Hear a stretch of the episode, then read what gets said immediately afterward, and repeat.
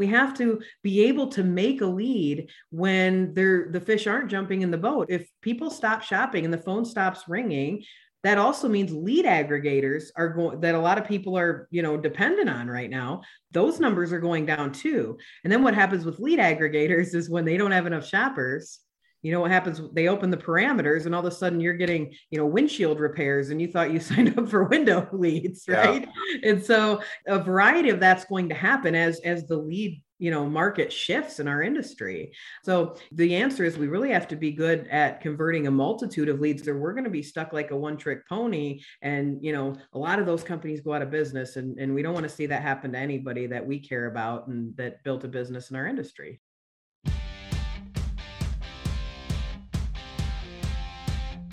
this is the wealthy contractor podcast Brought to you by G4 Marketing. Interviews with today's top home improvement entrepreneurs about marketing, sales, money, mindset, and lifestyle. Now, here's your host, Brian Kaskavalciyan.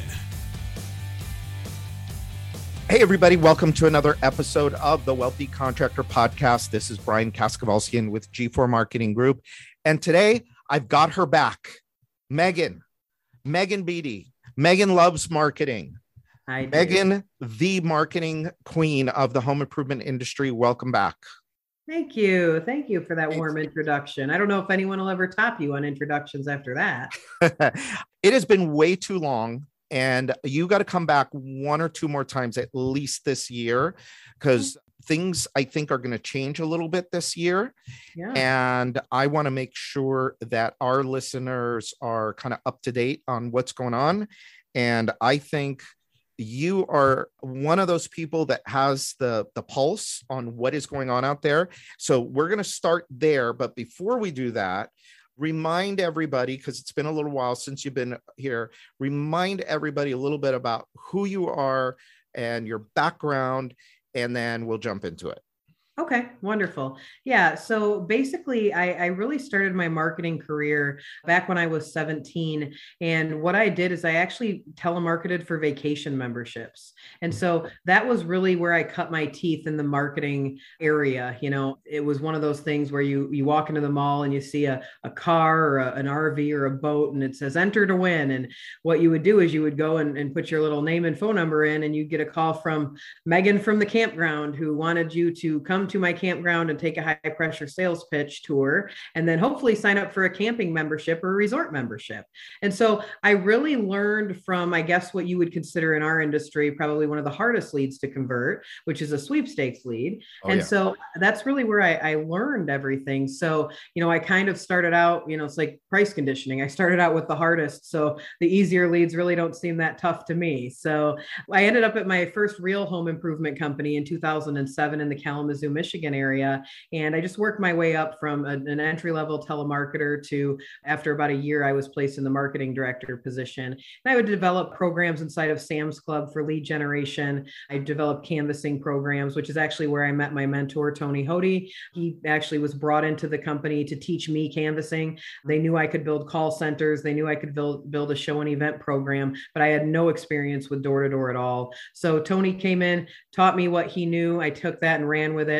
I left that company in, in 2009 and I ended up at the company that sort of what you would call my claim to fame, All Weather Seal of West Michigan. I wound up there in 2010.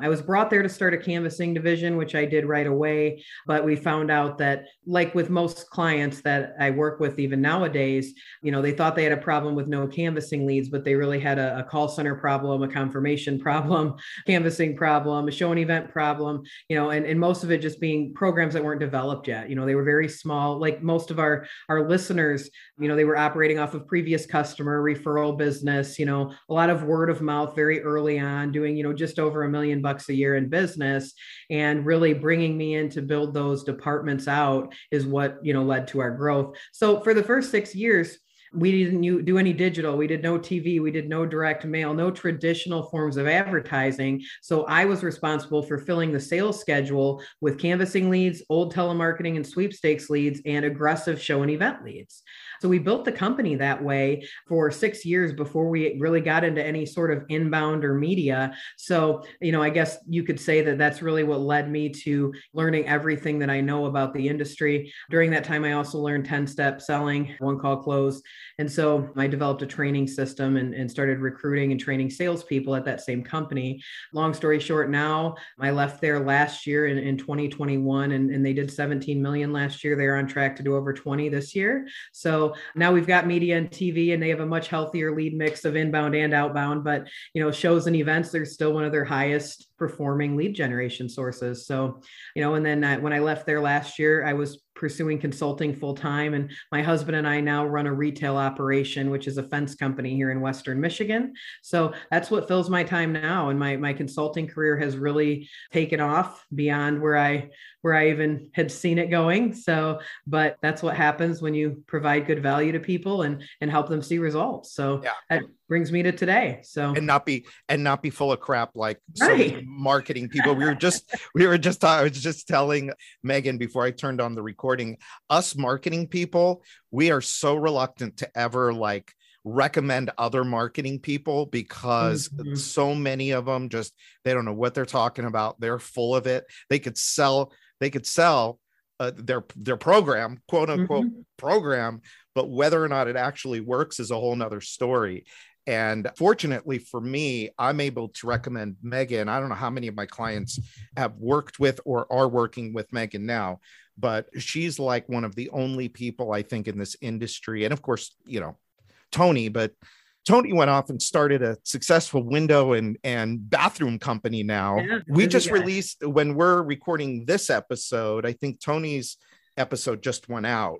So Megan will be a little bit behind behind Tony. All right. So cool.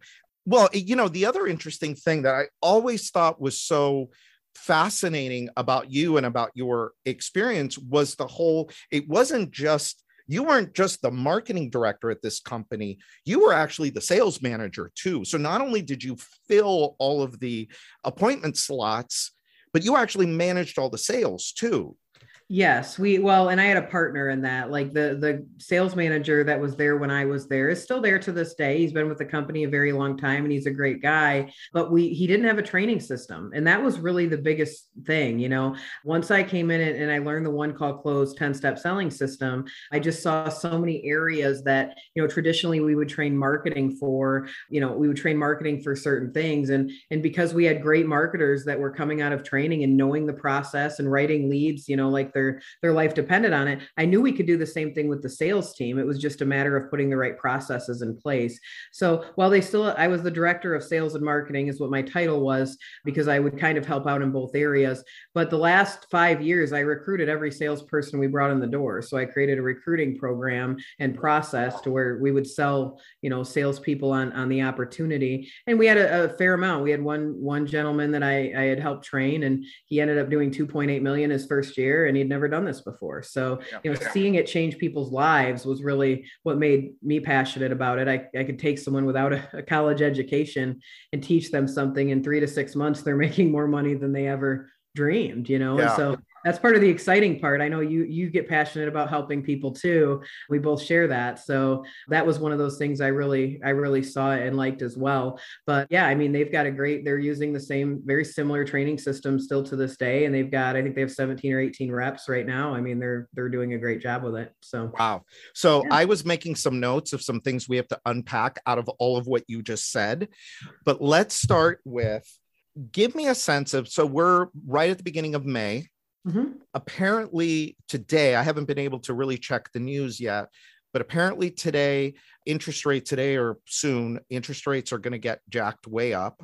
What is the state of lead generation right now from from where you sit? Well, very similar to what I heard on on Tony's podcast as well. You know, right now the fish are still pretty much jumping in the boat. Like we, we've said that a few times. And what I mean by that is leads are still easier to come by now than they were, I guess I would say pre-COVID. You know, we are still sort of reaping the benefit of, of people working on their home and looking to improve their home.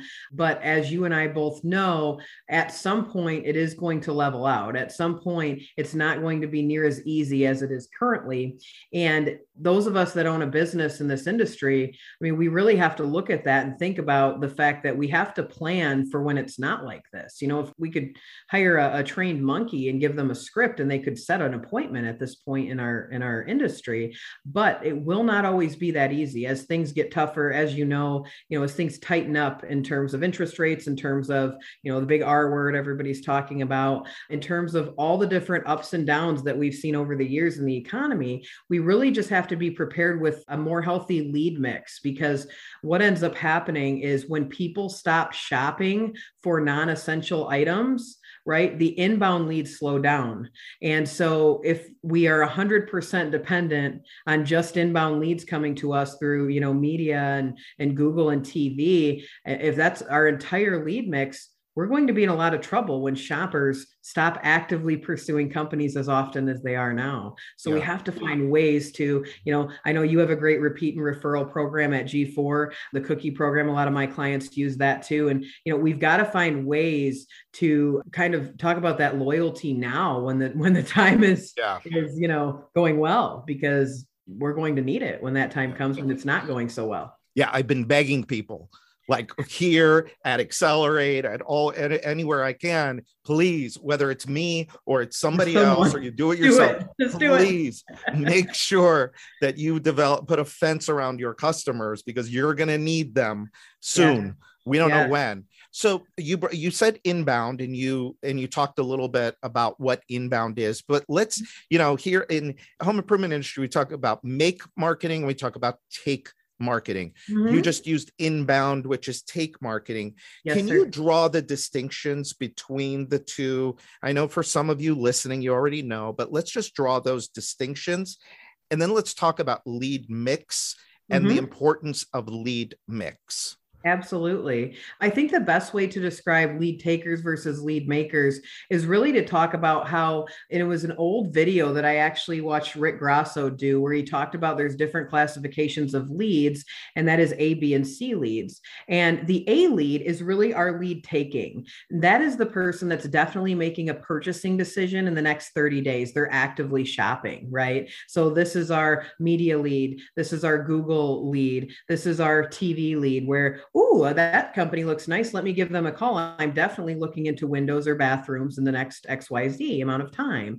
And so we have our A lead. And, and the great news about that lead, as you know, Brian, is, is they're shopping, right? Yep. The bad news about that lead, though, is also they're shopping right? And so not only are those people going to call us and be much easier to set than a lead that we have to manufacture, but those leads are also the ones that are getting two, three, five, 20 estimates when yeah. we go to close, right? So there's there's pros and cons to each of these different lead types. Then you have the B lead, that's the customer that's definitely making a purchase in the next year or two, and they're willing to take an estimate to get ahead of the game and for planning purposes, right? And I think we run into a lot of these, whether we're an inbound, a taker, or a maker in terms of leads, we run into these in, in sort of both categories. This is the one that teeters, you know, this person is definitely making a purchase, but their urgency level isn't at the point where they're ready to act. They're not the A lead that's actively seeking companies. They just passively may see an ad online and and maybe they want to enter to win, right? Or maybe they, you know, say, "Whoa, you seem like a nice person. I'll, I'll sign up with you at my front door." You know, the canvassing lead can can get a lot of B leads as well.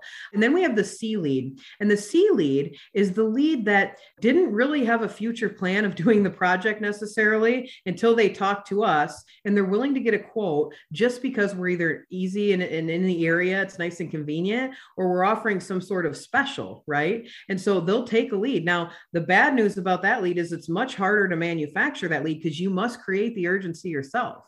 You know, they didn't even think about windows before you showed up, but they do have 20 or 30 year old wood windows. So there is a possibility that they'll be doing that project if we ask the right need uncovering questions and, and really create the urgency. Now, the good news about that lead, I mean, that's the sweepstakes lead all day long. That's the aggressive outbound marketed canvass lead. You know, the pro to that is at the end, I mean, you come out and they they made an impulse decision to have us come over. They usually make an impulse buying decision at the end. So we have statistically a higher ticket you know? They're not getting 20 estimates. They say well you seem like a nice company and you, we got to do something. And so let's just do it. So you know pros and cons to all lead types what I really tell all my clients is in order to be successful long term in our industry, we really have to be good at all of them, right? We have to be able to make a lead when they're, the fish aren't jumping in the boat. If, if people stop shopping and the phone stops ringing, that also means lead aggregators are going that a lot of people are you know dependent on right now that those numbers are going down too and then what happens with lead aggregators is when they don't have enough shoppers you know what happens? They open the parameters and all of a sudden you're getting you know windshield repairs and you thought you signed up for window leads right? Yeah. and so a variety of that's going to happen as as the lead market shifts in our industry. So you know the answer is we really have to be good at converting a multitude of leads or we're going to be stuck like a one trick pony and a lot of those companies go out of business and, and we don't want to see that happen to anybody that we care about that built a business in our industry so. Yeah. You know it's interesting the other thing too that happens when things start to contract is lead cost starts to go way up. Oh, and mm-hmm. and you know I, i'm like you know when i talk to people and i see oh well we have a 3% lead cost. Well good for you.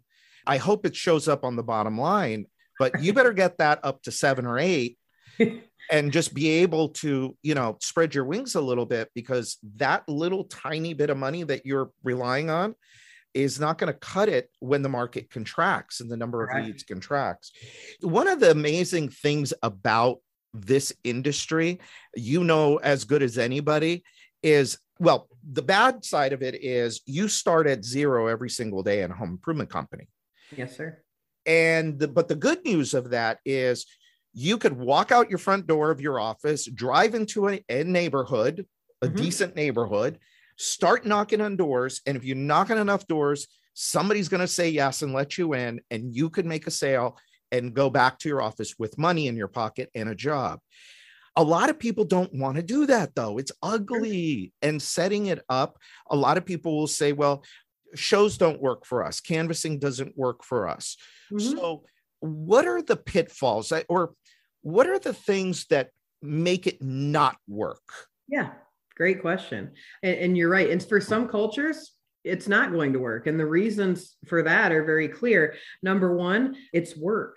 Yeah. It's a nasty four letter word yeah. that a lot of companies don't like, right? W O R K. It's yeah. going to be work. Sure, it's easier to sit in the big leather chair and feel the inbound lead that comes in. And, yep. but, you know, the question becomes when that doesn't happen, where is your destiny? Because, you know, those of us that know how to make leads, I mean, sure, that's going to be that's going to be a little, you know, inconvenience when our inbound leads slow down. But we always have the opportunity to go out and create more at a fair or a festival. We have an opportunity to create more canvassing. You know, we can go out and knock on doors and have leads tomorrow, and that's why canvassing is so attractive to so many companies because the return, if you do it right, is 100% there. And there's certain advantages with canvassing. You can see the house at shows and events, people can tell you that they don't need anything. And if you can't generate the conversation, you're just dead in the water.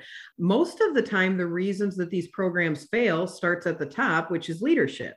If you do not have a strong leader in place to run these departments, it will absolutely fail. I guarantee it.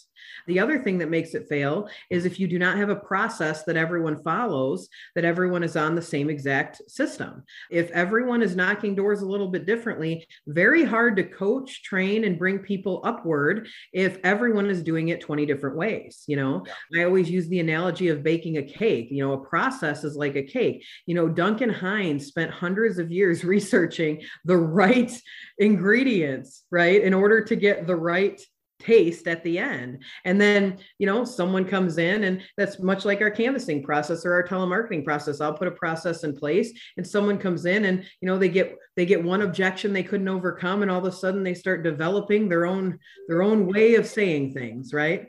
And when they do that and when that happens we end up with kind of a mess at the end you know? It's like it's like with the, the cake recipe. If you start adding in an extra egg here and there or you think it needs just a little more sugar you come down to the end and your cake doesn't taste very good. Well it's the same thing with a canvassing program. Everyone needs to be on the same process and and literally it's it's all about planning. You know one of the things that kills canvass teams on top of that is you know losing street time. You know they've got all this payroll because that's all your you know cost is with canvassing is payroll. And so if we don't empower people to write leads at the level we need them to you know we're going to have a huge payroll and we're going to have no leads to show for it. And so we have to make sure we maximize street time. Well how do we do that? Well we plan ahead. You have a good leader that plans the street territory that researches the maps and makes sure that this is an area that number one will you know respond meaning it's someone that has a, a, neighborhood that's old enough house values that's old enough that's close enough together that you can walk house to house right?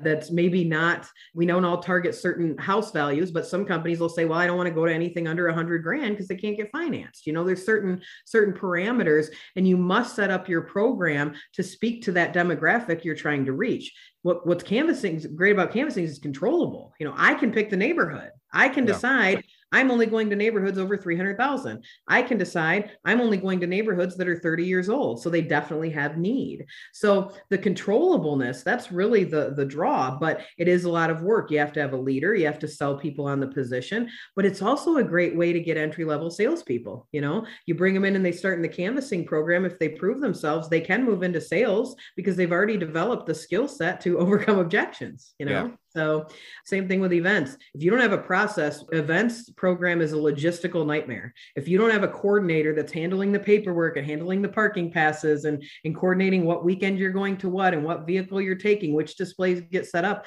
you have to have a person that can really take a hold of that and, and lead that. You know, they have one at All Weather Seal I put into place, you know, two years into my career there, and she is a, a godsend. They wouldn't be able to do it without her. She's amazing. So, yeah. you know, you have to have the right people in place and the right leadership in order to make those programs work. Builder Prime is changing the game for home improvement contractors. Imagine having everything you need to help your business grow in one place CRM, estimating, marketing automation with SMS, production management software, and now call center dialer integration, all wrapped into one easy to use package. And it's never been easier to switch CRMs. Hundreds of contractors trust Builder Prime to grow their businesses with powerful reporting tools to see which leads are making money, which sales reps are the top performers, and where to optimize for the greatest impact. We're talking about winning more jobs, boosting productivity, and delighting your customers. Are you ready to fuel your business growth even faster without all the daily frustrations of your current tech stack? You owe it to yourself, your team, and your business to learn why everyone is switching over to Builder Prime, the only true does it all CRM for home improvement contractors. Head over to builderprime.com and request a personalized demo with an expert today. So, let's talk a little bit about leadership. I know this is a big topic of LeadCon that's coming up in, I think, three weeks. And you know, a lot of people here, when you first said leadership a few minutes ago, my immediate thought was, oh man, they're going to think it's got to be them. Mm-hmm. And they don't want to run a Canvass program. I don't want right. to run a Canvass program. Right. Talk about leadership. It doesn't have to be the owner no. that leads it, but the owner's got to put somebody good in place to make Absolutely. it happen. So what makes what does this person look like? What yeah. you know, and how do you as the owner lead this person?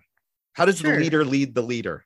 Right. Great question. Absolutely. Yeah, I would not recommend the owner runs the canvassing team for many reasons. You're right about that. Number one, any anytime you diversify everything you put on an owner's plate, you get less in every area, as you probably know, right? So mm-hmm. if I have an owner that's trying to run a Very marketing well department, yeah, I mean they're it's they're going to decrease their effectiveness in every other area because they're trying to do too much normally. They're trying to wear all the hats and it just doesn't work out. So I would recommend putting someone in place and and they have to have certain characteristics. You know, I'm going to go back to something we really rely on at my company and many of my clients and it's something Bob Quillen taught me many years ago which was they have to be honest, hungry, humble, and honeable. We call it the four H's. Bare minimum, if they don't meet those four H's, and I discover that during the interview process, they're out. You know, there, there's certain things that we can't compromise, and one of them is integrity. The last thing we can do is put someone in place to run our company and find out later they're of bad character, because then we built an entire department around someone who is never going to do the job, and we're going to have to babysit them, which you don't want, right? So, number one, we have to hire character and trained skill. The skill to run the department can be found or can be trained, excuse me, if we have the right person and if we have the right process for them to follow and put their team on.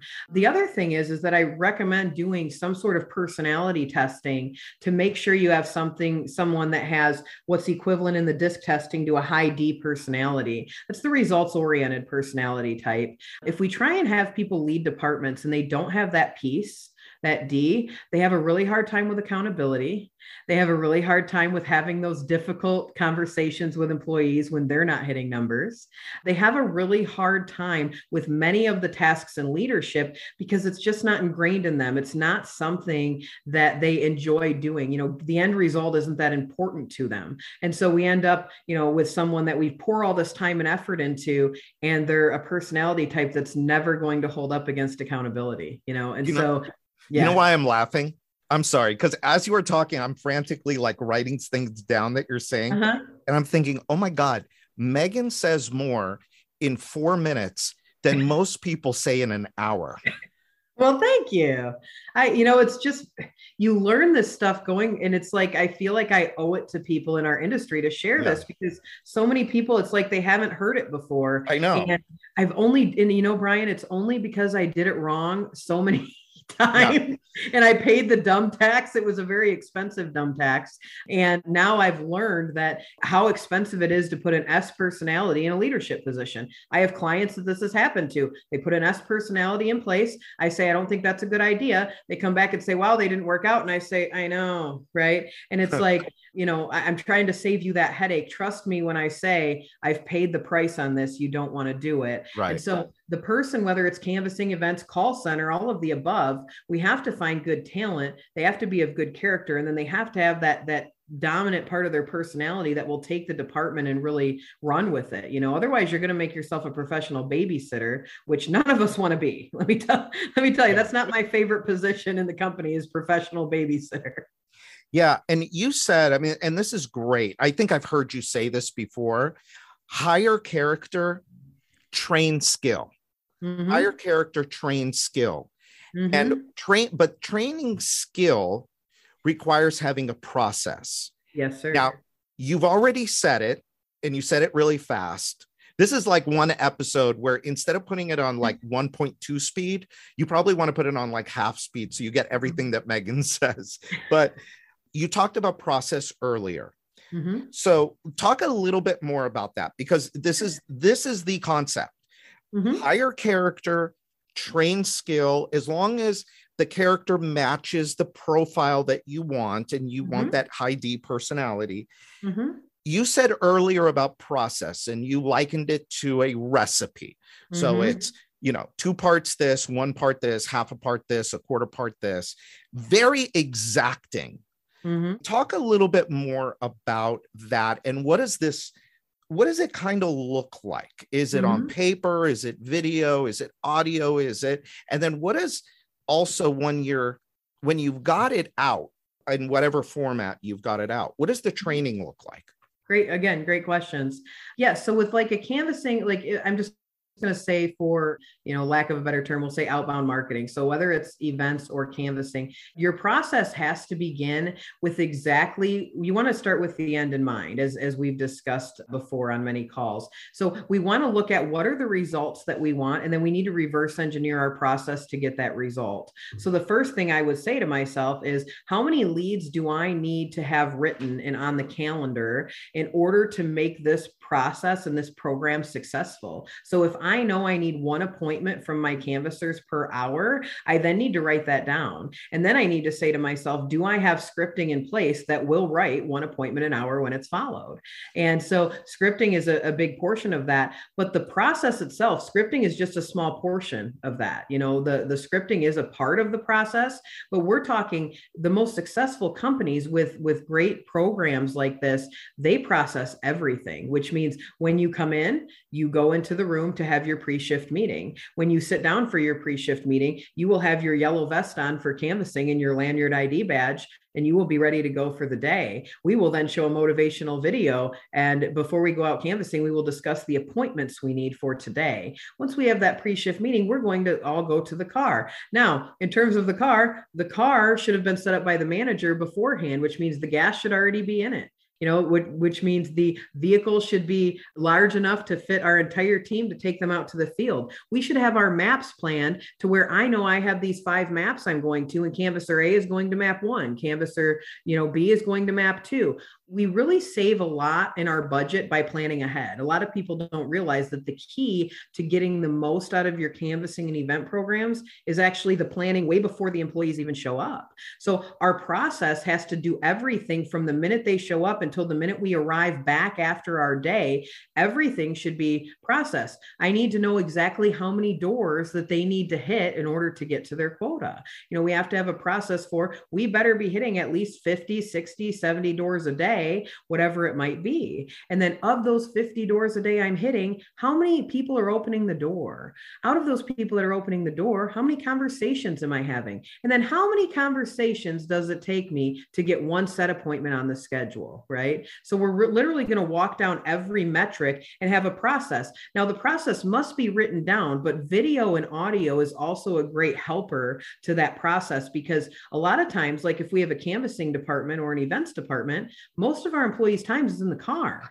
So why would we not want it on audio? Why would we not want it on video or something they can, you know, listen to on their way out to the field? So the process should be written down, but we also can support that with, you know, video and audio. And then we train people. You know, we come in and we have a specific training process.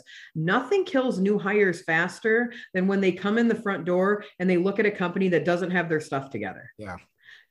they come in and it's like, where's that training packet again? Wait a minute. Wait, wait, you're here for your first day? Oh, wait, you're here. Wait, you've been here for three days? Well, hang on. I, I, I got to get you a training. And pretty soon the new hire goes, this doesn't look like what I signed up for. Yeah. Right. So that process is really what also feeds the trust that the new hire has in us as a company. If they come in and they see a bunch of smiling faces and everyone's like, hey, this is how we do it, and they get to follow suit, there's a lot of trust built with that. But if they come in and it's, you know, the manager's flying over here and doesn't know what's going on over here, the left hand doesn't know what the right's doing, I mean, they figure that out pretty quick and then they say, mm, I think uh, right now there's so many jobs out there, Brian, that people have their pick. Right. So, you know, we have to be able to attract and keep good talent because they come in and they see, wow, this company really has their processes together. It's like when you walk into an Apple store, you get the same process every single time. You walk in, you you sit and look at all the little things they have, then they call your number and they serve you. They have their process figured out, you know. Yeah. And so we have to do the same thing or we won't attract and keep good talent. Well, and you know as well as I do, every great company in this industry, that's the level of detail and process and that they go into. I mean, as I'm sitting there listening to that, I'm thinking, damn, that sounds like a lot of work. It is. It is. Yeah.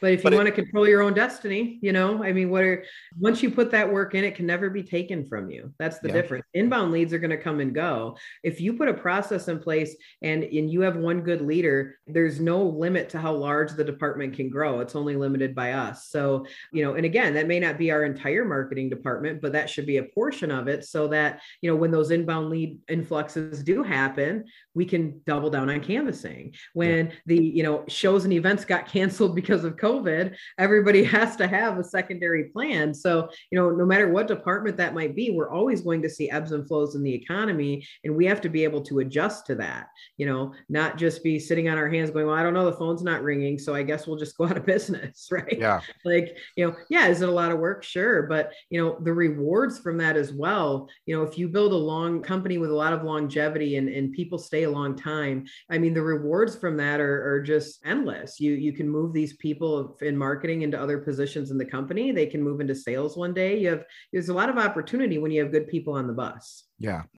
And and what I will say too, again, you know, it sounds like a lot of work and it is. Mhm. But and I've said it here over and over and over again, the theme of accelerate this year Mhm. was this, success leaves Leaves clues. Love it. And though and then I and I, I didn't put it on the on this cup, but I put and those clues lead to shortcuts. So you Mhm. don't have to figure out all of this stuff on your own. You Right. could hire Megan. She'll put the whole thing together for you. You can hire John Anglis, Mhm. my buddy John. He'll put Yeah. a 10 step selling system together for you. As the leader, it's up to you to go out and you don't have to do all of this work.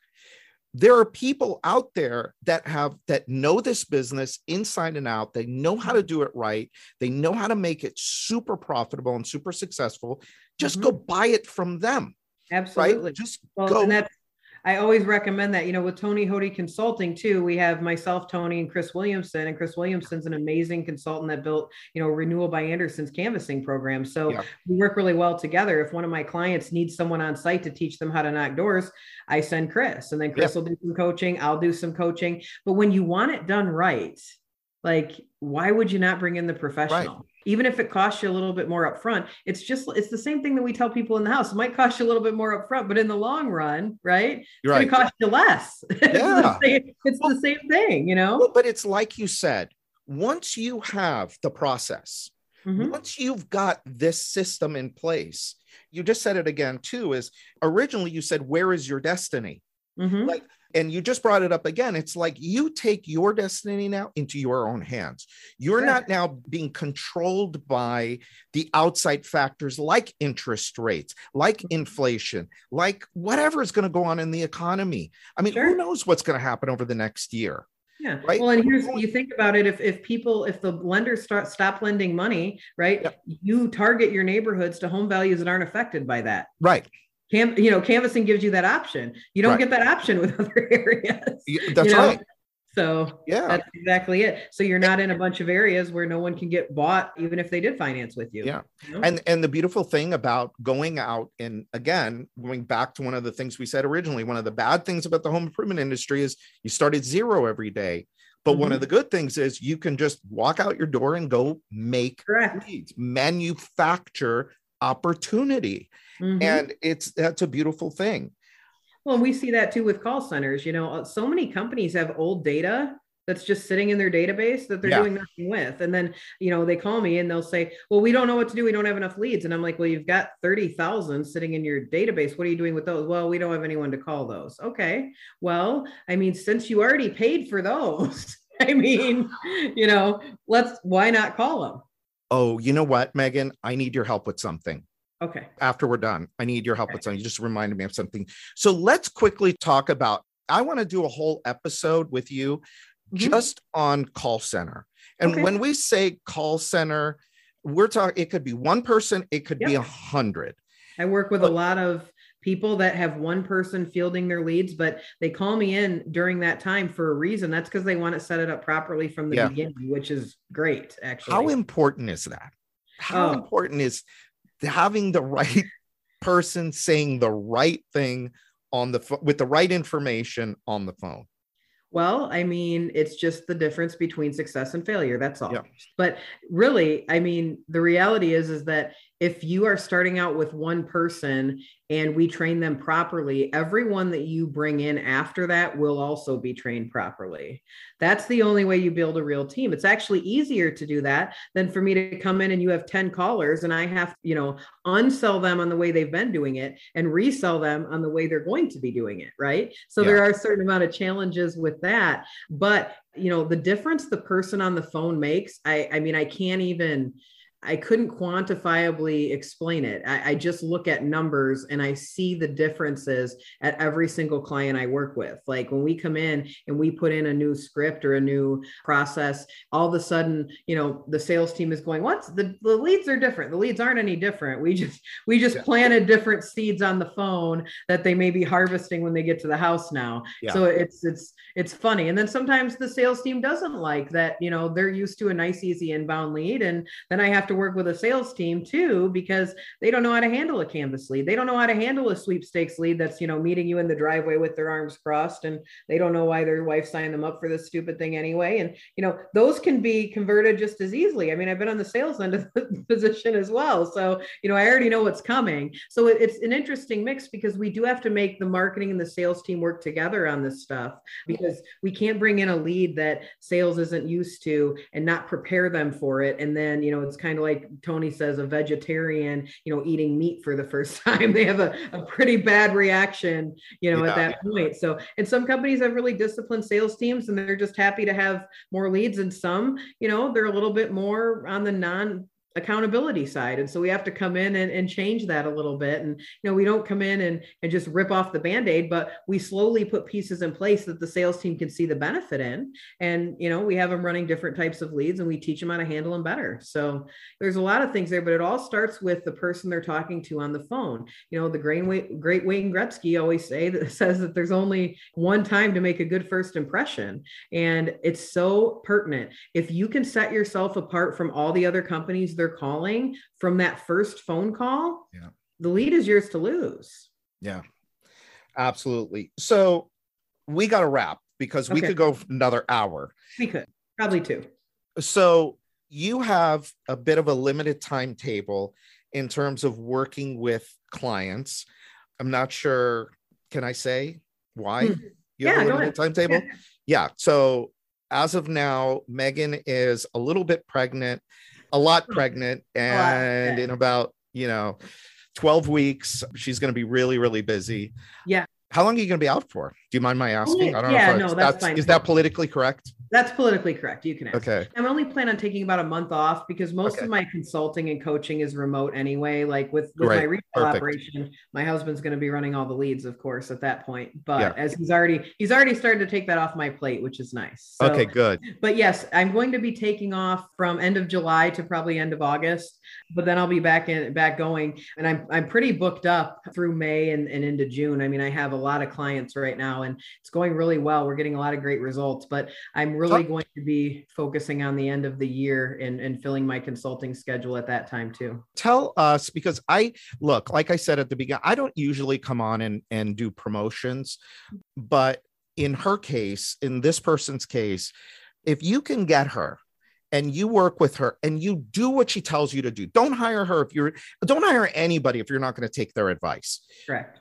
Megan is somebody that if she tells you to say it this way, this mm-hmm. word after that word after this word, do it exactly the way she says it. Don't change a word, don't leave a word out. Yeah. Do it exactly the way she tells you to do it. Mm-hmm. Listen to what she has to say, and she will make help make you very successful. Tell people what you what does your program look like? Yeah, absolutely. Most of the time, I get called into a company that needs some sort of help with lead conversion. So it's either, you know, we're bringing in a lot of raw leads and we're not converting into set appointments, or, you know, we just don't really know what our conversions even should look like. And so what I do is I come in, I look at what they're currently doing, and then I take some scripting and I put in place basic inbound scripting. I put in place how to handle the two party or one party objection handling. I tell them how to answer the questions that most people are calling and asking and we've just added one recently that everyone's getting which is how far out are you guys in terms of lead time you know so i teach them how to handle you know how long is this going to take what brand do you carry give me an average price over the phone i don't want to have anyone over until i find out how much this is going to cost you know so i teach how to handle those questions on the front end so that we can have the most success with converting every single phone call that comes into our office that we may or may not want. We also set up qualifications. There's some companies that are residential only, some run residential and commercial. Some will say we'll take repairs, some say we don't want to run repairs. Some will run trailers and mobile homes, some won't. So we really identify your target market and then we write our scripting to sort of weed out and look for the people that we don't want and to really give a really great experience on the phone the ones we do want.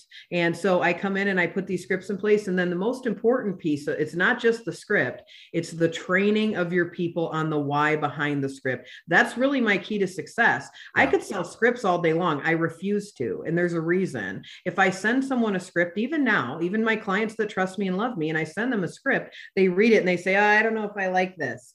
Then we go through the training. I explain the why behind everything we say, and they say, "Oh, we love this." Right. And so it's so interesting how their their perception shifts, but it's just because they're not understanding why. And and that's really the key. You know, I could give someone a script and say, say this exactly. And if they say it exactly, they'll have success. If I teach them the why behind what they're saying, though, Brian, then they can actually think for themselves. Yeah. And they can, you know, they know so, when it's appropriate. So yeah. They know yeah. when it's appropriate to step off and when it's appropriate not to then. So the training behind it, and I do those in Zoom calls, usually weekly for about 90 days. That's so if you have a call center that's predominantly inbound or some inbound and outbound, it only takes me about 90 days to get things pretty much in order for you to where they're they're running. And then a lot of my clients too, I help them recruit that person. You know, I do yeah. some second interviews, you know, I, I give them phone screenings, I teach them what to say and, and how to screen out the wrong people, ads to use, you know, so it's it's kind of an all encompassing thing because it's not just about the script it's about getting the right person it's about the leadership etc so yeah so you're not just going to say oh hey go hire a leader. You're actually going to help them determine what that person needs to look like what the profile Correct. is and then actually help them recruit that person. Fantastic yeah, and, I, I, and I have to work with that person. So i can tell you know i, I can tell that it it helps their organization because then I can say, hey, you know, I can see from day one this person is is not going to get it. And being very transparent, it saves them a lot of time and money, you know, for me being honest with them about that. Yeah. You know, it's funny. I'm as as I'm listening, we're talking about scripting and the importance of the psychology of it. I remember, you know, my mentor Dan Kennedy taught me uh, marketing good effective marketing to understand it it's really it's behavioral the behavioral psychology and math Yes. Understanding the economics of your business, how it relates to to leads. That's why, you know, it's so important to know the numbers. So the the people that I was meeting with just now, they have a nice business. You know, they keep saying, "Oh, but we're not good at this and we're not good at that." But you know, look, they were going through, it was a pretty in depth meeting. We were actually going through and kind of coming up with a plan for them over the next five years and mm-hmm. they didn't realize that they've become millionaires from this business mm-hmm. now they don't have all of this in place that you're talking about mm-hmm. but what they do have in place is two very dedicated hardworking husband and wife owner mm-hmm. owners they provide amazing experiences for mm-hmm. their for their clients they have great reviews great relationships Mm-hmm. and they just need to turn some screws. But I wanted to know these numbers. Mm-hmm. How many appointments did you set? How many inquiries? That was that was a reach. They didn't know that. Mm-hmm. They didn't know exactly how many how many appointments they had set, what their mm-hmm. exact conversion rates were. And mm-hmm. so I sent them away and I said, look, we got to know these numbers so we can build build your plan. Mm-hmm. And it's it's so interesting that you know when we know the math and then we get the why behind here's why we're saying the things that we're saying them here's why we're using the message in the in the script when we're facing somebody at a home show or at their front door mm-hmm. or the the ad that we're placing in that magazine here's why we're saying the words that we are and then when they call i mean it just all of that it just makes so much sense but it's so mm-hmm. much it's not easy it's not just you can't just slap some shit out there and hope that mm-hmm. it's going to work mm-hmm. it's it's all of this stuff is is it's meticulously crafted and thought through and Mhm. you know and again you don't have to do it on your own right. you There can are bring in out there are experts out there that can help right so anyway that's ideal but it's very true you know you have to understand the numbers i i had a someone call me for for help the other day and i said well i mean and they said what are you trying to sell me? I said well you called me. I'm not really sure. Yeah. and, then, and then i said and then i said well do you have a lead conversion problem? And they said no. And i said well how many are you getting in per month? 300 how many are on the schedule? 50 okay well you do have a lead conversion you have a problem big problem. yeah, now I'm going to mystery shop you and send you the call so you Yeah. can hear that you have a lead conversion problem because nothing will convince someone of that other than proof, right? Right. So, and then and then we go from there and then we say, well, how can we change this? First thing I would say is I don't know who you're paying to get you leads, but if they told me they were all the other ones were unqualified, I said if I had a vendor sending me 250 unqualified leads a month, I'd have a lot of questions. yeah So, you know, there's that piece too. I, I sometimes look at that and say, ooh, we this vendor is not giving us our return. So yeah what do you do you know what you're presenting on at leadcon yet probably call center will be one of the items of course as it usually is. But then also i'm pretty sure i'm doing something on recruiting and or leadership as well because i do have a recruiting system. I have a recruiting manual for installation too. I mean because i've had Oh. to recruit installers. So that's Oh, uh which is more outside the box because their resumes are not on indeed. So you have to you have to definitely go further. So i'm talking about recruiting. So it'll be recruiting in a few different areas. I'm not sure if i'm going to cover just like the phone screening that we do initially to, to weed out the wrong people. I'm not sure but it's going to be something similar to that. I just haven't put the the presentations quite together yet. So cool. yeah. i'm going to talk about i'm going to talk about crack cocaine and broccoli. Oh man. presentation. It's a variation on what i did at top 500 last Uh-huh. year. But yeah tony's event i don't know if this will get out before tony's event but that's three weeks from today. Isn't it 25th Yeah. and 26th yep or Um, 26th and 27th i think. is dan Yeah. gonna okay i'm not gonna give away what he did but is he gonna do the same thing he did at the last one he is yeah it's, it's Really? now our theme song so yeah oh okay he's excited about it. He's uh, definitely crafted his. He's definitely honed. We did some professional studio recording time just last month, so he's really, come along. Yeah, yeah. So he just released another song. So, but yeah, so he has definitely honed his his singing and and rapping ability. So I think it's going to Okay. be even better than last year. So Okay, cool. Actually, I don't know the episodes and I'm sorry, but Dan, Megan's husband and partner in the fence business, I interviewed him and Megan before. So I'd go back and listen to Megan again. I would listen to this episode and I would listen to it in a way where you can really pay attention because I really, you know, no joking around. Megan has so much experience and really is one of the sharpest people in this industry. And the amount of information that you gave off here in whatever it's been 45 minutes has been just awesome, but it's worth a second a second listen. I know I say that every once in a while. I usually don't say it about full episodes, but I'm going to definitely say it about this one. And then she will be live at Tony's thing in 3 weeks as will I. Yep. So May hopefully 26th and 27th in Columbus, Ohio. Oh, 26 and 27, not 20. Yep. Okay. Columbus, Ohio. yes, sir. I heard you were excited about coming to Columbus. So Yes. yeah, you were. Very. It's always where you've wanted to visit. Oh, one more thing I was going to bring up. You were asking Tony the most interesting festival or fair that he's ever done on the Yeah. last call. Yeah. I thought I have to bring up the fact that we signed up one time for a Wizard of Oz festival. That would be the Really? We- Oh, and you yeah. made and you made leads out of it. we wrote leads. Yep. I don't know if any of them sold, but we definitely. I mean, but to get in, it was like forty bucks. So who wouldn't? Yeah. Oh, So- out of curiosity, just out of curiosity, those vacation, the gimmick in the mall with the Mhm. car. Hey, sign yeah. up to get the car. Mhm. What was conversion to a lead from card to lead on those? Do you remember? probably about 10 to 12 percent so if we Really? got 10 yeah yeah That's so, pretty good.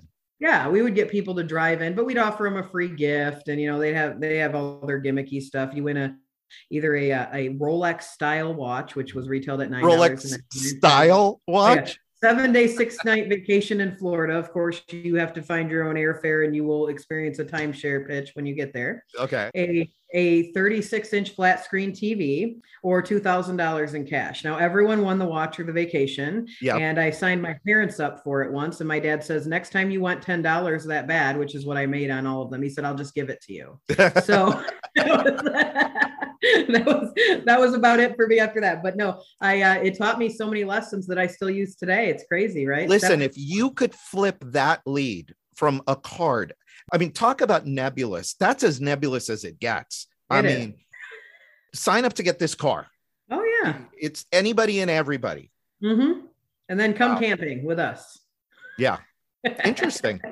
Yeah, I've always been fascinated by by that deal. I could never do it but we also uh, ran one out of New York. So there was one, a campground in Lake George, New York, and we, yeah. we telemarket for that one as well. So I got to talk to all the people up in New York. Honey, you want to go camping in New York? Yeah. I'm on the phone. Let us know if we want to go camping in New York. So you know, I, I got a lot of good. A lot of my clients are out on the East Coast, so I'm already I already know how to deal with them now. You know. Yeah. So. Hey Megan, tell everybody how they can find you. Yeah, you can find me in a couple different places. You can send me an email, and that is Megan, M E G A N, at tonyhoty.com. And that's T O N Y H O T Y.com. You can find me on Facebook. I do have a business page, and it's called Megan Knows Marketing. So you can find me there as well. I post a lot of great content, not only, you know, things that are relative to our industry, but mindset in general. And then you can also find me on LinkedIn. I, I do a fair amount of promoting on LinkedIn as well. So you can find me there also. So any of the above are great ways to get a hold of me. And then if you have any more questions, I can always set up a phone screening and we can do a discovery call and figure out how I can help. Cool. And you can always reach out to us and we will push you over and make sure that you get introduced to Megan. Thank you. Cool. Yeah. Well, Megan, thank you so much. Thank you. I'm looking forward to seeing you guys in a few weeks. And I thank you so much for being here again. And like I said, come back again. We'll set it up. I want to go a little deeper into whole call center thing and recruiting. Mm-hmm. Sure. Okay. Would love to. Thank awesome. you. All right, everybody. Hang out for a 2nd mm-hmm. So, to everybody else, until next time, this is Brian Kaskavalciyan with G4 Marketing Group, and this is the Wealthy Contractor Podcast. Thanks for listening to today's episode of the Wealthy Contractor Podcast. Let me ask you, did it help you look at your business in a different way? Did it spark an idea or ideas that you hadn't thought of before? Do you have a list of action items that you can take and implement into your business or your life today? I really hope so. If it did, I'd like to ask you a favor. Would you leave a five star review of the podcast? By doing so, you'll help other contractors find the podcast more easily so that we can help them achieve more success, wealth, and freedom.